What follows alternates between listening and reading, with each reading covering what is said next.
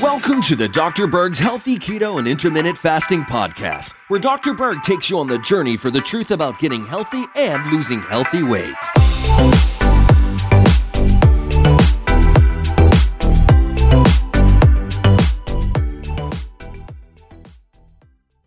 So, this video is about post gallbladder surgery. Now, whether you had your gallbladder already removed or you're contemplating getting gallbladder surgery, this video is very, very important for you because anytime you're going to get rid of a very important organ, it's essential that you understand the purpose of that organ and what's inside that organ.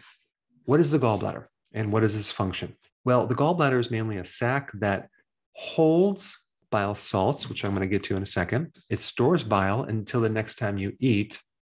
And very importantly, it concentrates bile to a factor of 5x. So the significance of that is that when you eat, the gallbladder contracts and releases a very concentrated form of bile salts. And once you have your gallbladder removed, you don't have that concentration of bile salts. You have a trickling of bile salts down from these little bile ducts into the small intestine. And so, gallbladder surgery is all about removing the symptoms of a gallbladder, whether it's a stone or other reason. But is this all about symptoms? What about the function of bile itself and what it does? I'm going to explain that. So, bile is created from your liver and it trickles down through these little tubes into the gallbladder, and then it also goes down into the small intestine. So, bile is a detergent that breaks up fat. Okay, so in this little jar, I have fat. Okay. And then with this, I have detergent, dishwashing liquid. So bile is detergent. So let's see what happens. Mix it with a fat. So I'm going to just take some purified bile salts and put it in this oil here. Okay. Now we're going to mix it up.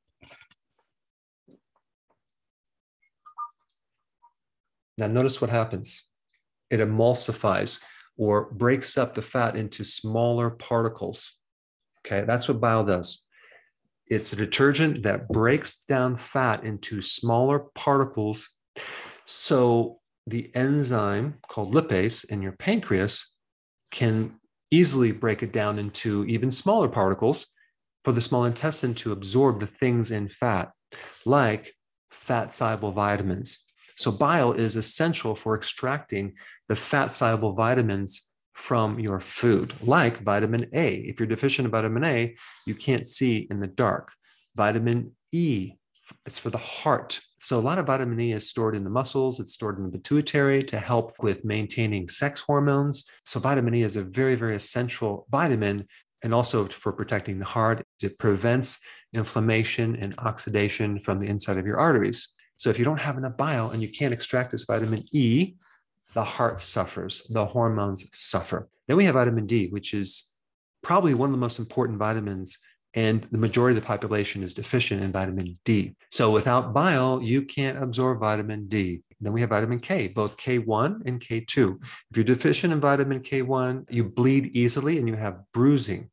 If you're deficient in vitamin K2, you have calcium that builds up in the wrong places, in the arteries and in your joints. Now, bile is also necessary for extracting essential fatty acids, as in omega 3 fatty acids, which are very, very important as an anti inflammatory for heart health.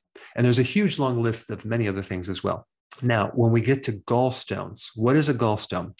A gallstone is a super concentrated cholesterol stone. So, if we have too much cholesterol and not enough bile salts, we get stones. There's either not enough production of bile from the liver because there's some problem in the liver, or there's a problem in the uh, tubes, the bile ducts, or there's a problem in the gallbladder. But having enough bile um, will prevent gallstones. People think it's the fat that causes gallstones. No, it's not. It's the lack of bile. In fact, it's your cholesterol that makes bile. And without cholesterol, you can't even make bile. Another function of bile is in helping the conversion from T4 to T3. it helps the thyroid convert hormones into the active form of the thyroid hormone. So if there's a problem with the liver or the bile, you're not going to be able to convert these hormones as well, and you could end up with a hypothyroid problem. All right, another function of bile, number five, is the support of blood sugars.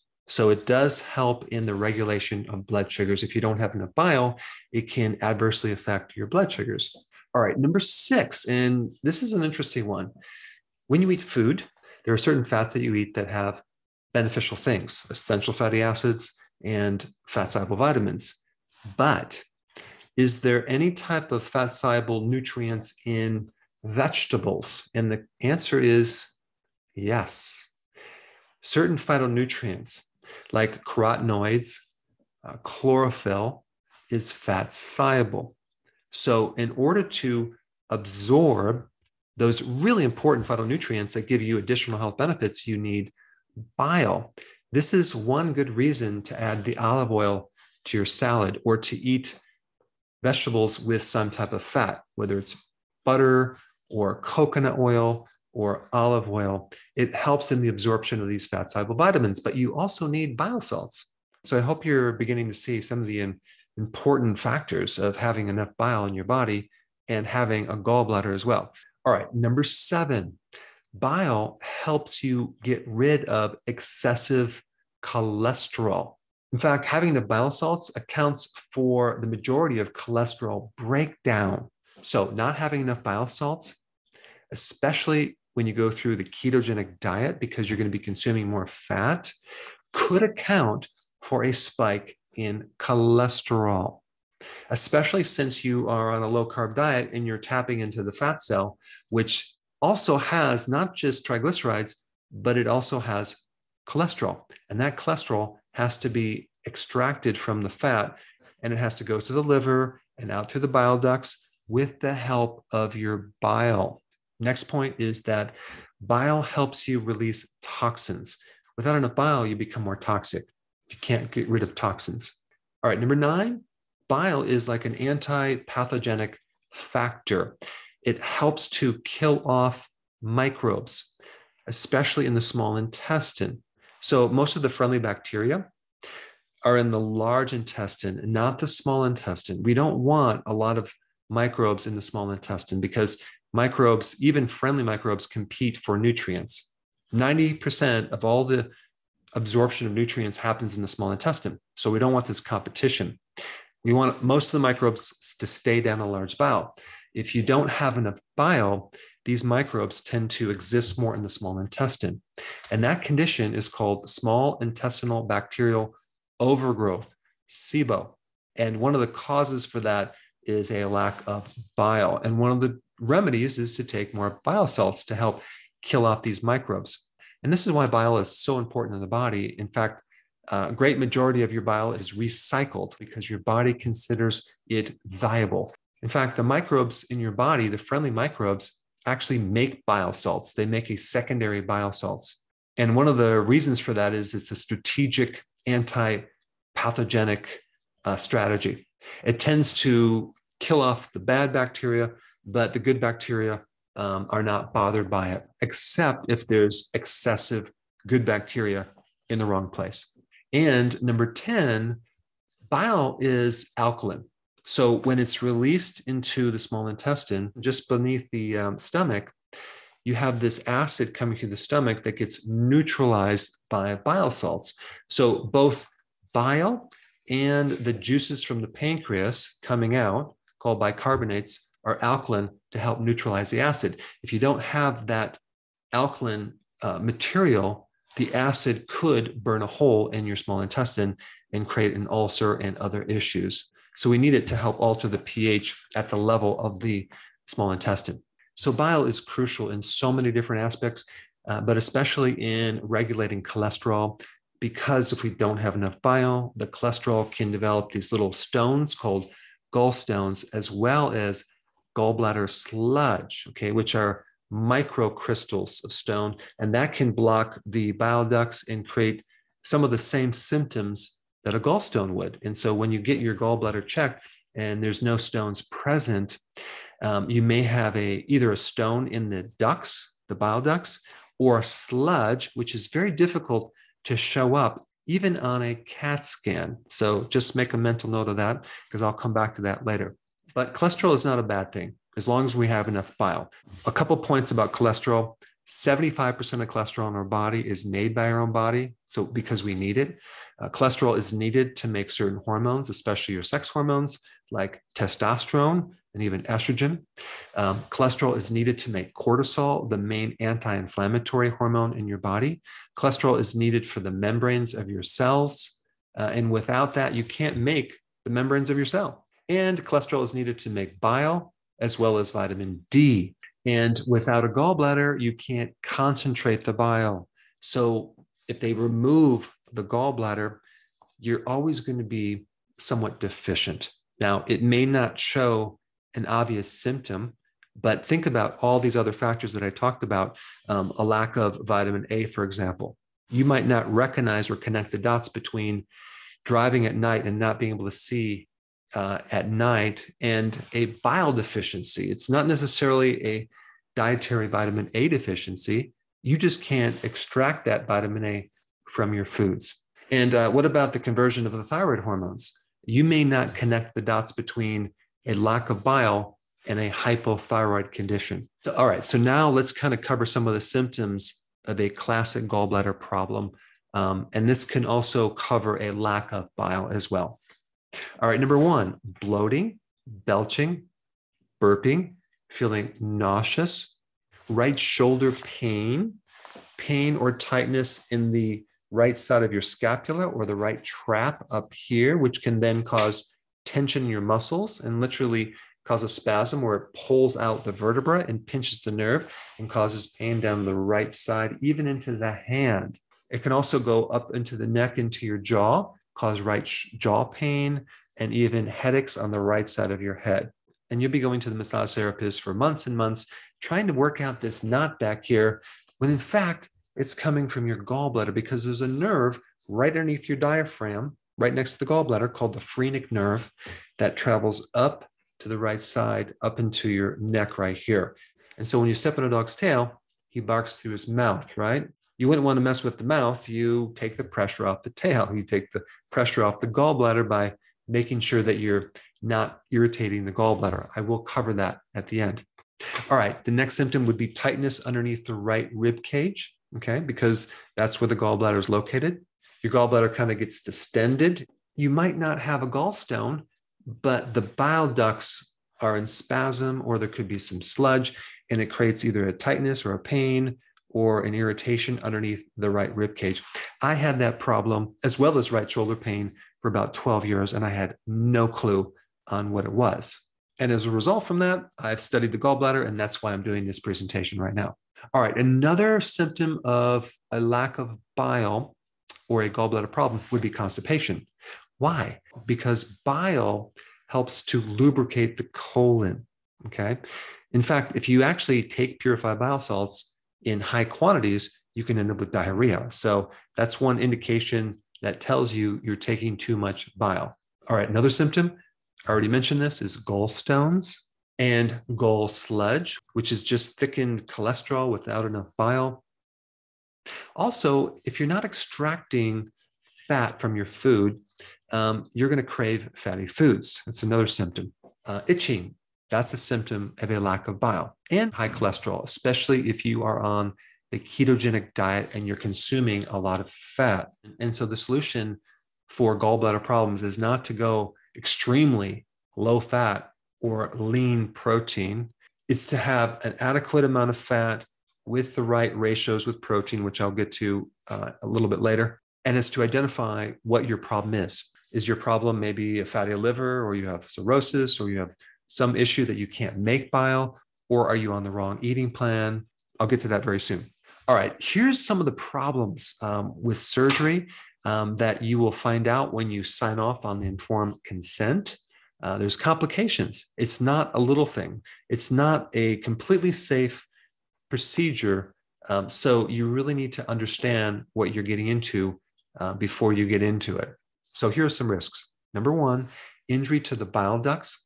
It happens in one out of 200 cases um, where you might need another surgery, and there's a possibility of having long term damage to your liver. All right, number two, uh, bile leaks. Okay, so now we have this this leaky bile that's not being regulated too well because you don't have a gallbladder. So there's nothing to contract and release the bile, not to mention concentrate the bile. But that happens about 7% of the time. And then they may have to use this procedure. It's called ERCP. It's both in diagnosing and treating stones in your bile ducts. And the problem with that, it's pretty high risk. Uh, especially if you have asymptomatic gallstones in these little ducts. And a duct is just a simple tube. And the risk of having more complications, in fact, worse complications and symptoms than you currently have, is about 27% because the complications could be pancreatitis, uh, internal bleeding, and in rare cases, it could be fatal. All right, next complication is injury to your blood vessels in your abdominal cavity. Number four, jaundice, because there could be some obstruction created. Then you have this backup into the liver and into the blood, and then you start looking yellow. Number five, infection, despite taking antibiotics and using sterile equipment. All right, number six, you can get a hernia right where you had the incision. Uh, number seven, pancreatitis. Eight, injury to the bowel or liver. All right, number nine, blood clots. Number 10, a heart attack. 11, this occurs rarely, but you could die from the surgery. And number 12, continued symptoms that you originally started with. So, one complication is this procedure did not resolve the symptoms. All right, so now that you know the basics about the gallbladder, you know the basics about bile, you know about the symptoms, you know about the complications, you know the function. Let's talk about what you can do whether you are trying to prevent going into surgery with the gallbladder or you already had surgery and now you still have problems, or maybe you went through the surgery and you don't have problems right now. These are some things that you need to know about. Number one, you want to get on an eating plan that would have prevented this problem in the first place. Okay. And so the main cause of the main problem with the gallbladder, which would be gallstones, would be a lack of bile. But I didn't necessarily discuss what causes a lack of bile. And I'm going to do that right now. It could be damage from the liver. It could be not having a gallbladder. It could be sludge in the ducts that prevents the flow of bile. It also could be high levels of insulin. In fact, that's a very common cause of a lack of bile. Your insulin is too high because you have blood sugar issues. You're consuming a high carbohydrate diet. Another cause could be high levels of estrogen.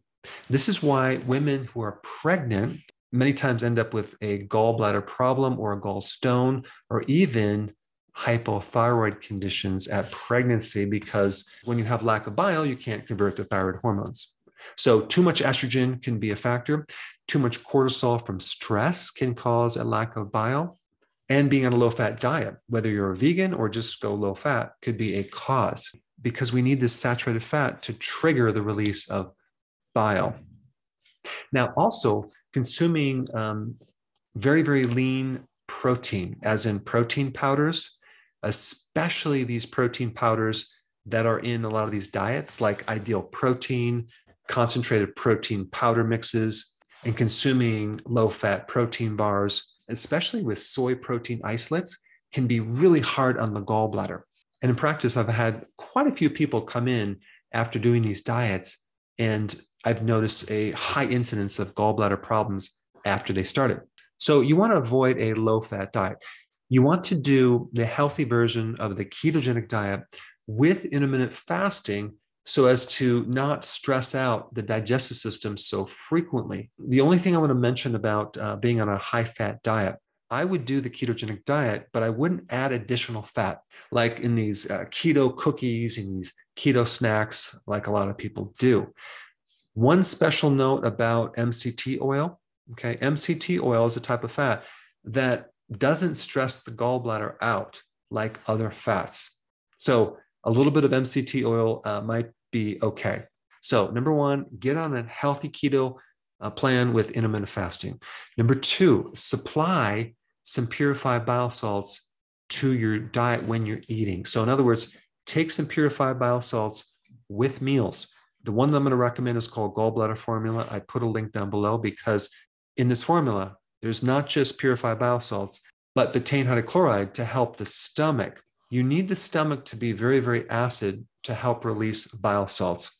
And there's a lot of additional factors to support the pancreas with enzymes.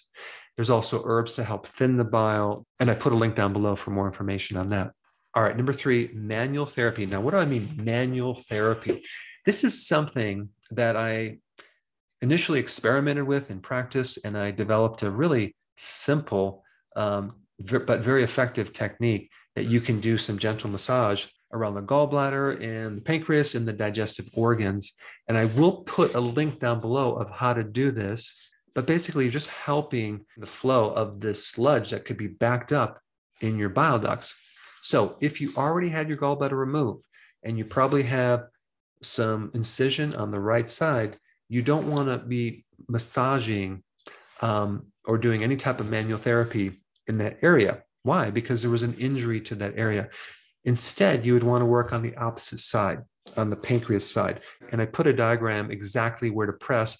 It's basically the mirror image or opposite point to where you had the surgery.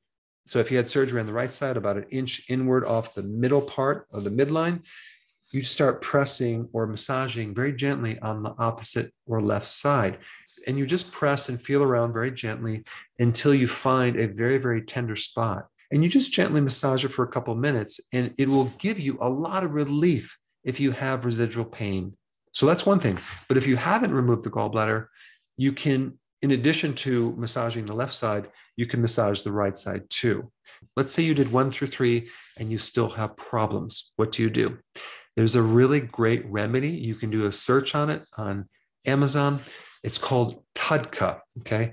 And TUDCA is a type of bile salt that is very, very unique and it can help thin the bile. So if you have sludge that is backing up in these bile ducts and creating a lot of discomfort, you can take TUDCA on an empty stomach.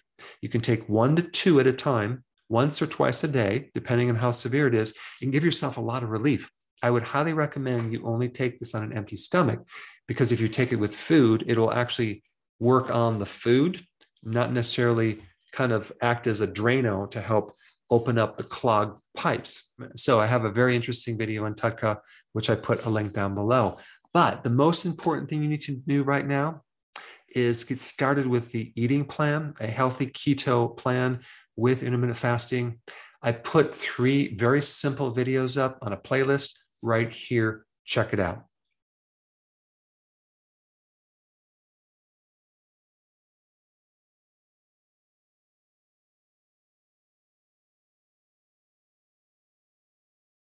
Hey guys, I just want to let you know I have my new keto course just came out. It's a mini course. It covers all the basics and how to do it correctly. You can get through this in probably 20 minutes at the very most. So if you're interested, click the link below and get signed up now.